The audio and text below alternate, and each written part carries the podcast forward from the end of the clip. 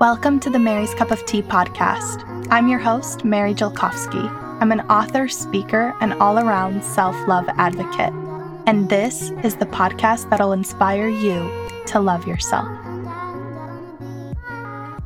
Hey, hey, hey! Before we dive into today's podcast episode, I wanted to let you know that I wrote a book.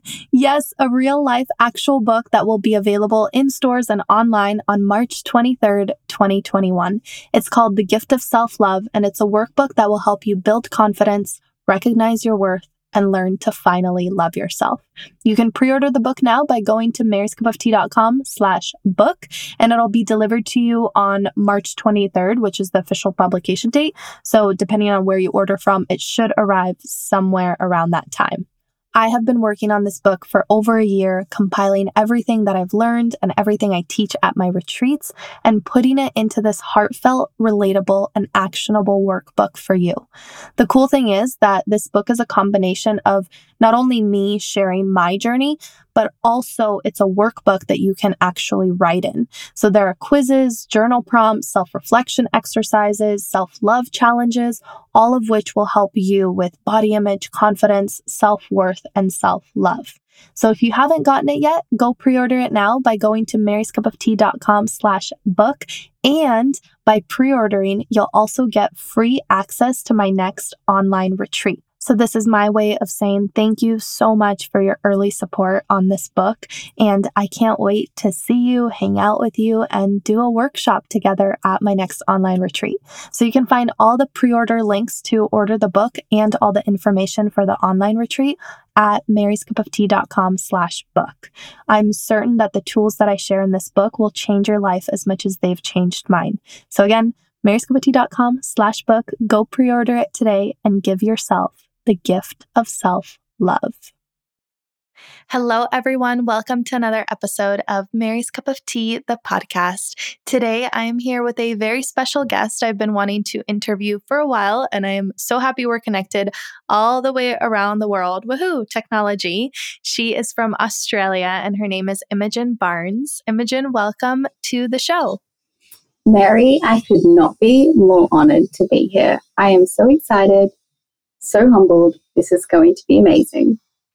It really is because you have so much incredible wisdom to share. And for those who are not familiar with you and your platform, Imogen Barnes is an eating disorder recovery advocate who you should definitely follow on the Instagram. That is how we got connected. She's at im underscore powering, like I am underscore powering. And her Instagram handle can actually be interpreted a few different ways. Actually, Imogen, instead of me reading this, do you want to just like explain it? Because I feel like it's going to be so powerful coming from you, like the the play on your Instagram handle name. Yeah, so it can be interpreted a couple of ways. So Im is just short for Imogen, essentially, and powering, I kind of interpret as pursuing a life that I'm passionate about, you know, powering and being my authentic self. And also, it signifies re- recovering from a lot of well, eating disorders in my personal experience, but just a lot of adversity, you know, overcoming what I've really challenged. And it can also be interpreted as I'm powering. So that's a very inclusive contraction and it serves to uh, represent that anyone is capable of transforming any pain that they've endured into power and into a purpose and something that they're really passionate about. So that's kind of what the name represents. The origin story. There we go. Origins. That's just, that's the word. Yeah. I love that. Oh, I love that. Yeah, right? It's so cool. it's so empowering. You. Wink. Before we dive in to talk about eating disorder recovery and all of the things related to that, I would love to hear a little bit more about your personal story, like anything you want to share, spill it all, the whole life, the whole life journey. Oh, okay. So I'm actually very, very blessed in terms of my childhood and my young adolescence. It was so beautiful. I am so, so grateful for the upbringing that I was fortunate enough to have, I have two amazing sisters, and the three of us have just the most remarkable bond. And I had such phenomenal friends, and I loved school. I loved learning. My parents, very fortunate that they're still together. So I've always had a family that's very close knit, and that is really formed me into the person that I am today. You know, my relationships that I've been so blessed to have. I was, however, always a an anxious little kid. You know, I think even when I was a little baby, I had this little thinking face. That's what we called it. And I just looked like I always, you know, if I had worries, people could tell I was thinking about it. And so I was I was anxious, but it didn't impede how I lived my life. I don't think I encountered any actual like crippling anxiety or anything like that though until I was maybe 12. That was when I just started to really realize that how I felt and the worries that I had weren't actually quote unquote normal. Do you know what I mean? So I remember the first time I, I, got so anxious, my, my first bout of anxiety. I was 12 and I mean, was embarrassed to admit it then because I was 12 and everyone around me was like growing up and they were like getting very independent. And I developed this fear of sleeping by myself.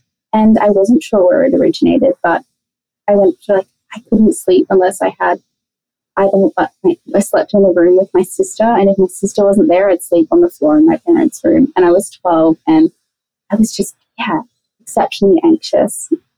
And when I turned about 14, I was diagnosed with OCD. So I was just exceptionally obsessive to the point that it really, like it, it really impacted how I lived. And I didn't challenge the OCD stereotype whatsoever. I was very obsessed with cleanliness and washing my hands, and I was epitomized how society. I got through it and I recovered from my obsessive compulsive disorder. So I still dealt with it, but it wasn't. I like I had to stop school. That's how bad it got. But it got better, and I could I I went to therapy, started medication, and I got back to school. And I actually remember growing up having the best relationship with food ever. Like my naive young self literally said one day, I still remember, I still remember us standing and everything. I said, I could never have an eating disorder because I love food too much. I genuinely thought my love for food was strong enough to see me never explore or be lured into atypical eating habits. I thought that I was immune to that because food's that good. But as irony would have it, when I turned 16, my obsessive compulsive traits kind of manifested themselves in a newfound body and food obsession. And so I was actually at the time a medication for my OCD, and I was warned by my doctors that it could cause uh, weight gain as a side effect. And for the first time in my life, I'd had this, I was this crippled by this fear or like this sense of loss of control over my physical being. And so I decided to take steps to not control my weight, but at least still have a sense of greater control over my body and like this rippling control I thought was going to be in my life, you know what I mean? But yeah, that wasn't good. So all of a sudden I just had this preoccupation with my body and my weight and what I was eating and the movement I was engaging in. And so quickly, so, so quickly, it snowballed from this, you know, like, oh, I'm just going to be aware of what I'm putting in my body into a complete life consuming obsession. So within six months of starting this new medication when I was 16, I, I essentially had a fully fledged eating disorder. And that was when my kind of journey to recovery began. It's some sense. So I'm 20 now. since I was 16, I've had upwards of maybe 15 different hospital admissions. I've engaged in many different outpatient programs and inpatient programs and outpatient therapy and family based therapy and kind of every therapy there is under the sun. I even had magnetic stimulation on my brain, but I'm very, very grateful to have finally arrived. And I wouldn't say I'm fully recovered. I definitely wouldn't say I'm fully recovered.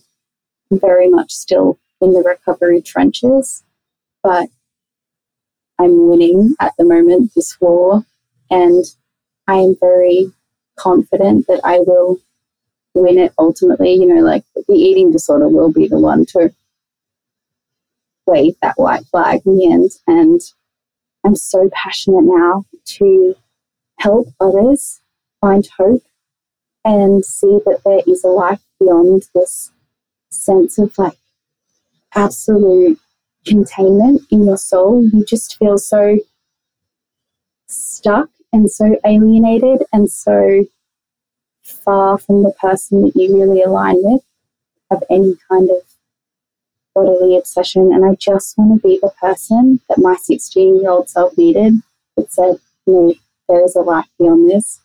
Healing is possible, and you can absolutely love and accept yourself without having to change yourself first. So that I wouldn't take back the fact that I had an eating disorder. You know, it was off. It's been like it's been a horrific experience. But I just have this new lease on life and I feel like I see color now different to how I saw it before. Like everything in life now is just so much more beautiful because I have survived and conquered what I thought was impossible to get through. And I have this sense of profound gratitude just for existence and for being alive. And I just want other people to be able to rediscover their own purpose and to fall in love with life again because it's so possible. Even when you've been in the darkest places, you can really find this true beauty again in just being being here and having a heartbeat. It's it's phenomenal. Mm. Thank you so much for your vulnerability, Imogen. That I think that relates to a lot of us, especially ah, uh, you just unlocked a memory I didn't know I had of being an early teenager and saying, "Oh, I could never have an eating disorder because I love food so much." Like as if it's about that. Exactly like and I never I, I guess I, I was the last person that I expected to struggle with something like this in the way that I did. So it was very validating to hear that. Yeah. And I also think it's really validating from the, the point that I wouldn't perceive, like, I myself, and I know you're not as well, and anyone that's ever struggled with an eating disorder, we're not vain people, you know, we're not we don't engage in the dis- behaviors that we do because it, we're so obsessed with ourselves. Do you know what I mean? In fact, it's it's the, I feel like people with eating disorders are the least vain people on this planet, and the and if it was about vanity, none of us would be ill, and certainly not a choice or food because my goodness, food's like the best. You know, like it's like being scared of oxygen. It doesn't make sense. Yeah. It's interesting that you mentioned the journey starting with struggling with OCD because actually one of my closest friends, I was having a conversation with her and you know, we both kind of had this disordered eat- eating slash bulimia type of thing where it was this obsession with fitness. So I guess it would be more like orthorexia if we had to put a label on it. But she also mentioned that it started with OCD. So you're not the first person that I've heard that from. So I'm wondering, like you said, you've done a lot of therapy, a lot of treatment programs, like, and now you feel like you're in a good place and you inspire so many people. And I learned so much from you. And I, I can't wait to get into more of that. But for those wondering who are maybe in the trenches or just trying to heal but feel very stuck. What do you think finally helped you like over that hump? So, I solemnly believe that you can be made to gain weight or disengage from behaviors forcibly. You know, you can be put into hospital against your will, or you can have your parents, for instance, making sure that you're eating more than your eating disorder would like you to eat. You can have people force these, you know, regulations upon you that challenge your eating disorder. And that can help to a degree. But I think for me, when I decided to become an active participant in my own recovery was when I finally made, got over that hump. And when I gained this appreciation for what I was missing to maintain my eating disorder, especially after it had been a good couple of years, you know, I just witnessed all my friends, they graduated high school and they had all these phenomenal coming of age experiences. And we started uni, and I was stuck in this cyclical pattern of behaviors. And I was living this Groundhog Day to sustain this disordered ideal that was ultimately unsustainable. And I thought I'd been in recovery for so long because I'd been in all these treatment facilities and regimes but I'd never actually, in my soul, decided that I'd want, I really wanted to get better. And when I decided that, you know, this life, this small life that I'm living, it's never going to deliver me to my dreams and the way I would envisage a prosperous existence. It's it's so small, and I realized that keeping my body small is keeping my life small.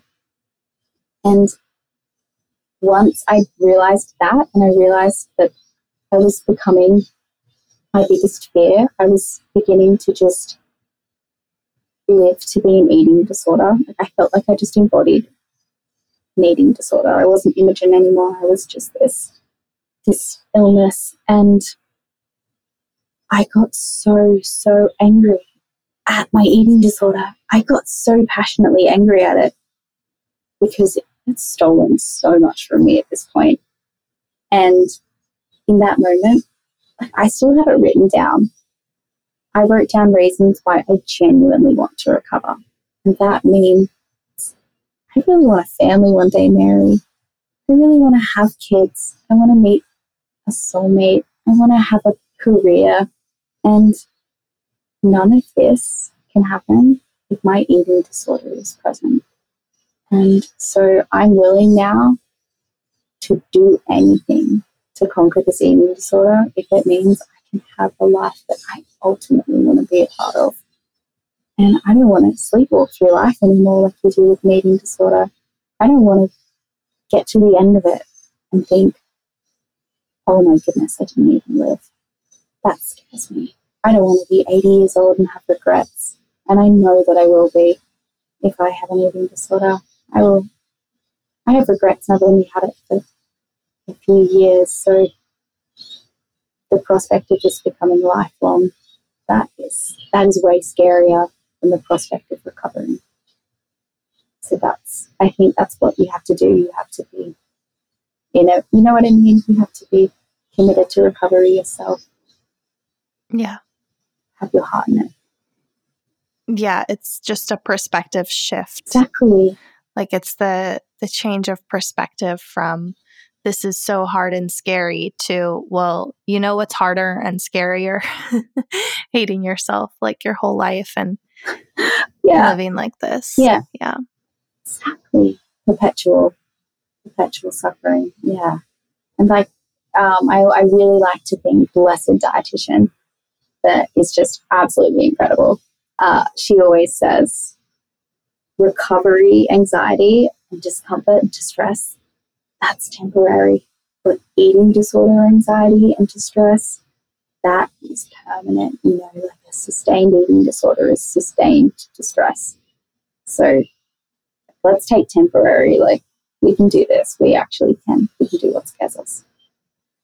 So you mentioned um, dealing with anxiety, and I know that depending on which mental health professional you ask, they will say different things about an eating disorder. And a lot of people phrase it as anxiety, like channeled towards food.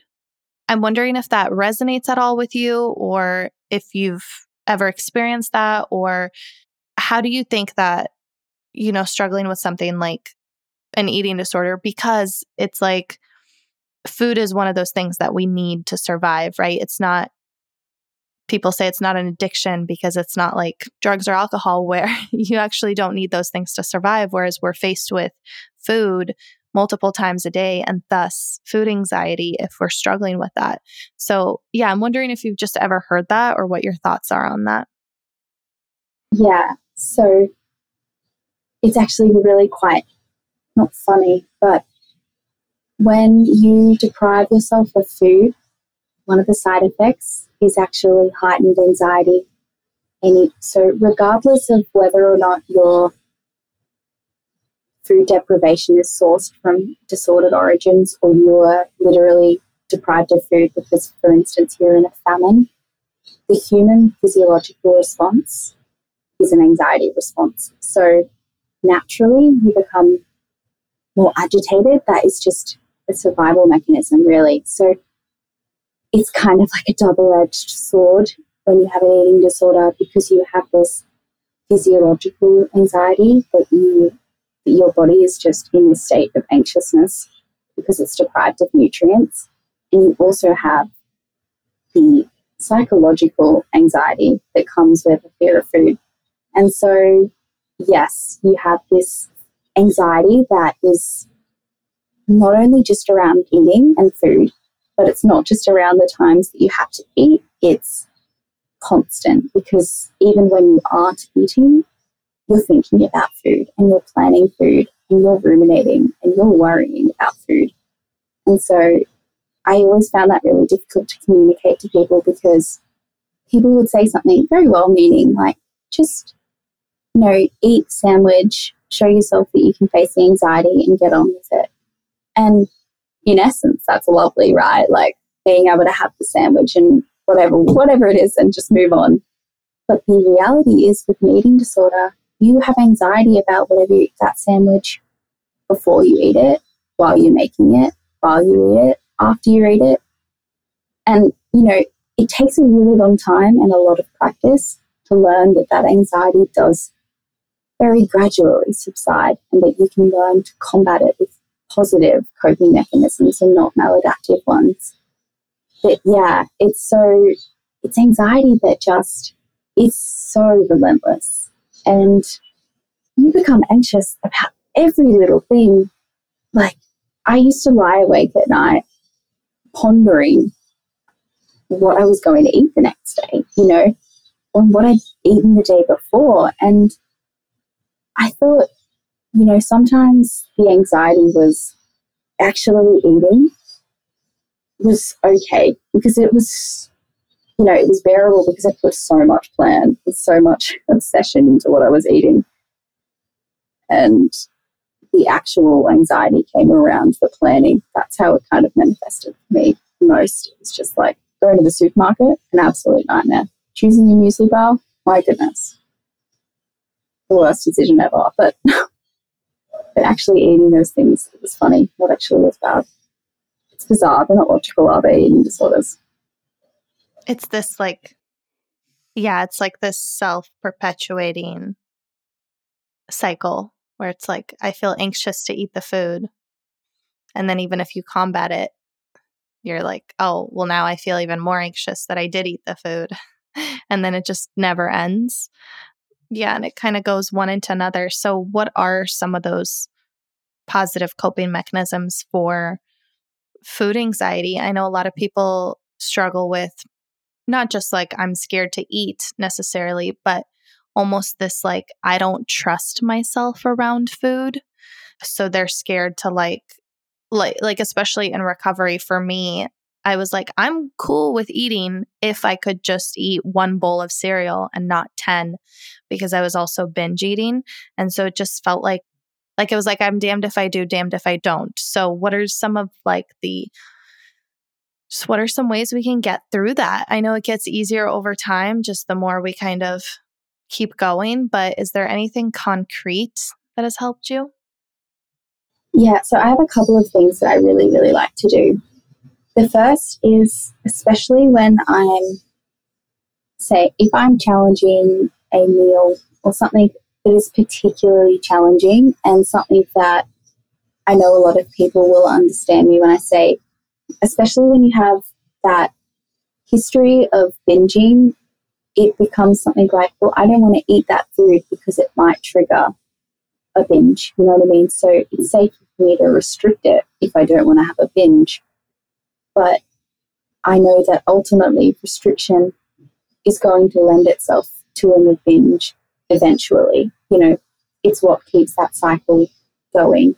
So something that really helps me is I literally sit down with a journal and while I'm eating and after I eat, I write down all the reasons that I need to recover from my illness and how it makes life so difficult to leave.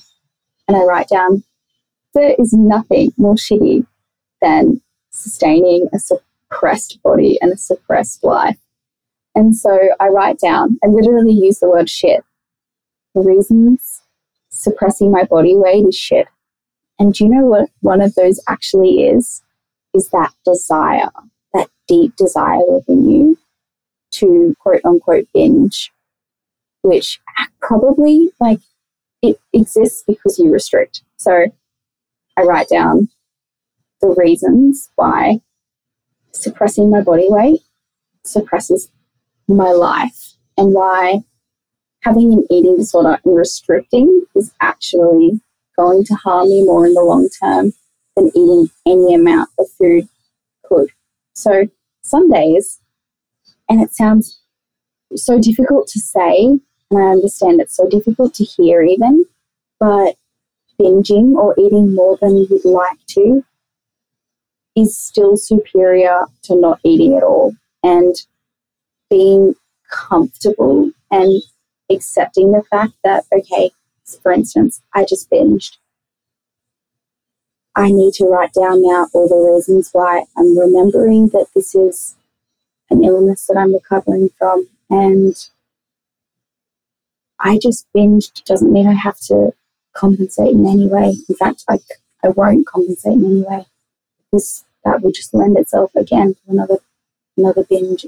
So I had to remind myself because I so understand the fear of eating because you're like, well, it's like, well, what if I start and never, I just can't stop it's learning and evolving. So some days you do eat and it does turn into an episode of eating more than you would like to.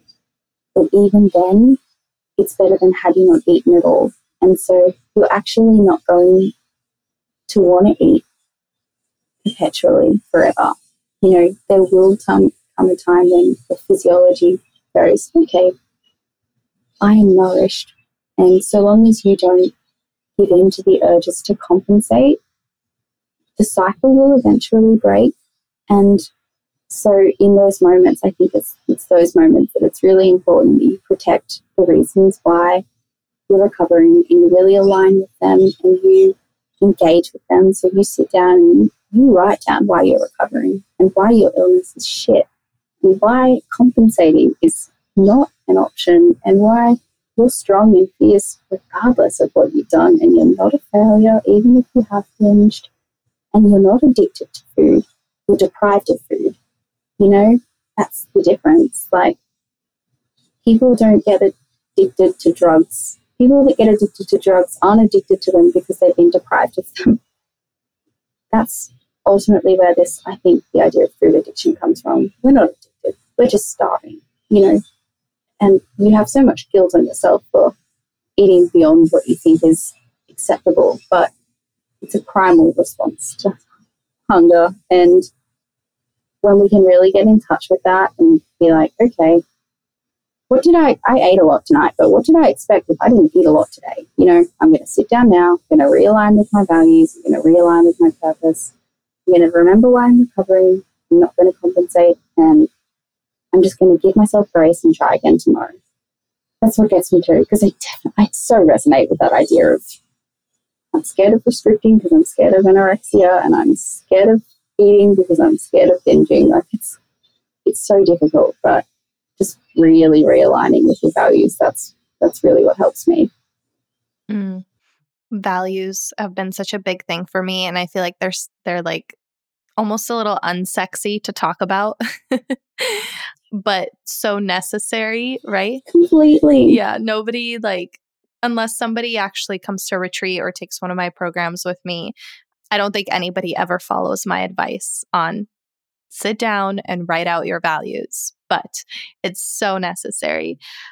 You are like the queen of beautiful, amazing, thought provoking, brilliant, wonderful, helpful Instagram threads where you dissect such you dissect such nuanced aspects of recovery. Like i don't think there's a topic you haven't addressed and then every day you come out with some other groundbreaking topic. And one of those that really opened my eyes and i learned so much from you in this way is you did a post on how eating disorders are not fat phobic and I just want to give some context here, but I'm sure you can explain a little bit better. But you were talking about how basically, obviously, we know that fat phobia exists, but there's a difference between like diet culture and people struggling with disordered eating and wanting to lose weight, and then like a full blown eating disorder. And I think once we cross that line into like a full blown eating disorder, then, like you mentioned at the beginning of this recording, it's not about vanity. It's not just about, oh, I don't want to get fat. Like, yeah, maybe that fear is so big, but it's not because we're these shallow people who don't understand. In fact, we're probably the ones that would fight the most for fat bodies to be accepted in our society. So, could you just explain a little bit more about that? Because I think a lot of fellow warriors are like, they just have the shame of their their illness coming across as vanity and like fat phobic and like they're just I don't know, they're just restricting because they don't want to look like that for lack of better words when that's not necessarily the case. Yes, Mary, it's a fear that strikes me right to the core that people, you know, perceive me to be ignorant and this one dimensional shell of the person that's so preoccupied with weight. And that's how that I supposedly value people it makes me really scared because truthfully, this is an illness and this cognition that we you know engaging in and are basically a slave to is not the result of a superficial value system. They actually don't even necessarily, our behaviors don't always have to even come from a dissatisfaction with our bodies. And we certainly don't expect other people to live up to the standards we expect of ourselves because we do know that rationally they're un- unattainable and so, so, so unsustainable. I remember somebody saying to me once, if you look like you do and hate yourself, what do you think of me? And it did make me so, so, so sad at my core, I don't value thinness. I do not correlate anywhere with anybody's body size. I don't derive any kind of joy or satisfaction from starving myself. And the shape of anyone's body just plays no role in how much I appreciate them. Because eating disorders aren't vain, they're not about being shallow, they're not about being superficial, we're not small minded, we're not dismissive body types not incapable of appreciating and celebrating uniqueness. We have illnesses that are a result of altered biochemistry, but we have had environmental and psychological the perfect conditions made to facilitate the development of these illnesses. And weight gain or food fears and everything, it's pathological. It's it's due to an, an illness, you know, not a choice. And our obsessions and compulsion, compulsions and weight related fears, they're only relevant in the context of our own body and our own life and our own ideas of what's acceptable. And they're not actually always tied to these unrealistic standards, even that society expects us to have. They're this completely unique to us. You know what I'm, I'm saying? Like, I don't know that I had this ideal in my head that wasn't even magazine idealistic. Do you know what I mean? Like, it wasn't something that I saw on, on the cover of a magazine and thought that's what I'm attaining, that's what I'm aspiring to my life was just absolutely consumed. It was thinking about food, my body, and my weight honestly around the clock. And it wasn't because I was vain. And the people that I know that have eating disorders were the least vain people too were actually the most broadly body accepting population, I think. It's not a choice and it's so not about, you know what? I really care about my appearance. So I'm going to sacrifice every other aspect of my life to achieve a level of perfection that I'm desire. It's not about that at all. It becomes about avoiding fear, avoiding distress, protecting ourselves, coping, and just getting by in the best way we know how. And unfortunately, that's maladaptive ways. But we're not fat phobic. We have a mental illness and we're harmless to anyone but ourselves. Mm. I wish I could just like put some of the things you said on a billboard.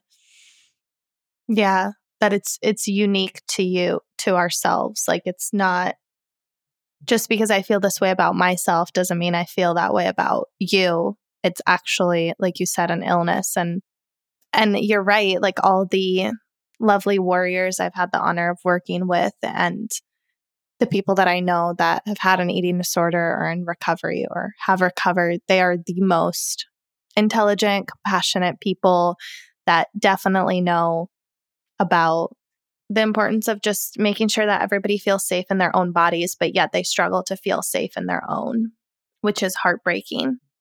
Sometimes I wished I could literally put these words on my forehead. I just wanted to say to anyone, you know, and everyone that these unrealistic and deadly standards that I somehow expected myself to live up to didn't apply to them. I don't judge anyone or internally critique anyone or pay even the slightest attention to anybody else's diet or body. I only pay attention to my own, and people don't mean more to me and have more value in my heart if there's less of them. I honestly and so truthfully, I love people for their, their authenticity and just who they are. I don't even pay attention to appearance. And so that's something that I just wish I could say on behalf of everyone with an eating disorder, right? That you just, you so genuinely love and appreciate everyone. You just struggle to show yourself that same love and appreciation. Yeah. What would you say to somebody who is recovering from an eating disorder right now, like what are just some final words that you hope that our listeners carry with with them? If you're out there and you're listening to this and you feel in the absolute depths of despair, I just want you to know that you have the absolute power to get through this. And I know deep in my soul that you are not vain, you are not shallow, and what you are conquering is is so brave. And what you are doing is so courageous. And you get up every day with a fighting passion to get back your life. And you do so so so wholeheartedly. And that is so empowering. And it doesn't matter ultimately how the world perceives your battle to be. And it doesn't matter what anyone else thinks. Because only you know how hard you fought. And you know the genuine, genuine experience that you've had. And if you can give yourself grace and you can give yourself acceptance and unconditional love, then oh my goodness, you're doing you'll, you'll go places. Because when we can when we can move past needing acceptance from someone else and deciding that acceptance from ourselves is what we should prioritize, then we really find a new meaning for peace. And you will get there. You'll I I so believe you'll get there and I'm here with you and you're not alone and what you're fighting is not going unrecognized. You are just more powerful than you know. Mm, thank you so much for that, Imogen. Thank you for these sweet reminders for recovery, ones that are just so needed, especially in the darkest of times when, you know, we're riding the roller coaster, so to speak, of recovery, because it can very much be like, oh, I see the light. I'm feeling so much better. And then just seeing so much darkness. Um, so you're on Instagram as at m underscore powering. I am underscore powering. Is there anywhere else you hang out that you want people to find you on? I'm actually um, in the in the process so of making a little uh, YouTube channel, and I'm not sure at this point where I how much I expect it to grow, and it probably just remain a small little corner of the internet that I profess this self development and healing and recovery. I just want it to be a safe place to, for people to be their authentic self and to be encouraged to be their authentic self. So that's going to be in the works under the same in underscore powering Instagram handle. And yeah, that's that's the I'm only yeah little doing having a tiny impact. I love it. And tiny is great, but it's still a big impact. Even even if it's in one person, it's still a huge impact. I used, I used to watch recovery YouTube channels all the time. All the time. It's so so needed. Just like I would I would have people on just as like background just so I could feel like a friend was there with me, you know? So I love that. Yes. Yes, that's so true. Just having that sense of, oh, got someone to do this with. Yeah, exactly. Thank you so much for your lovely conversation today, Imogen. I really appreciate it, and I know our listeners and fellow warriors do too. Oh, no, thank you, Mary, for having me. I'm so, so honored. Thank you. I wrote a book. Yes, a real life actual book that will be available in stores and online on March 23rd, 2021. It's called The Gift of Self Love, and it's a workbook that will help you build confidence, recognize your worth, and learn to finally love yourself. You can pre-order the book now by going to maryscupoftea.com slash book, and it'll be delivered to you on March 23rd, which is the official publication date. So depending on where you order from, it should arrive somewhere around that time. I have been working on this book for over a year, compiling everything that I've learned and everything I teach at my retreats, and putting it into this heartfelt, relatable, and actionable workbook for you. The cool thing is that this book is a combination of not only me sharing my journey, but also it's a workbook that you can actually write in. So there are quizzes, journal prompts, self reflection exercises, self love challenges, all of which will help you with body image, confidence, self worth, and self love. So if you haven't gotten it yet, go pre-order it now by going to maryscupoftea.com slash book and by pre ordering, you'll also get free access to my next online retreat. So, this is my way of saying thank you so much for your early support on this book. And I can't wait to see you, hang out with you, and do a workshop together at my next online retreat. So you can find all the pre-order links to order the book and all the information for the online retreat at maryscupoftea.com slash book. I'm certain that the tools that I share in this book will change your life as much as they've changed mine. So again, maryscupoftea.com slash book. Go pre-order it today and give yourself the gift of self-love.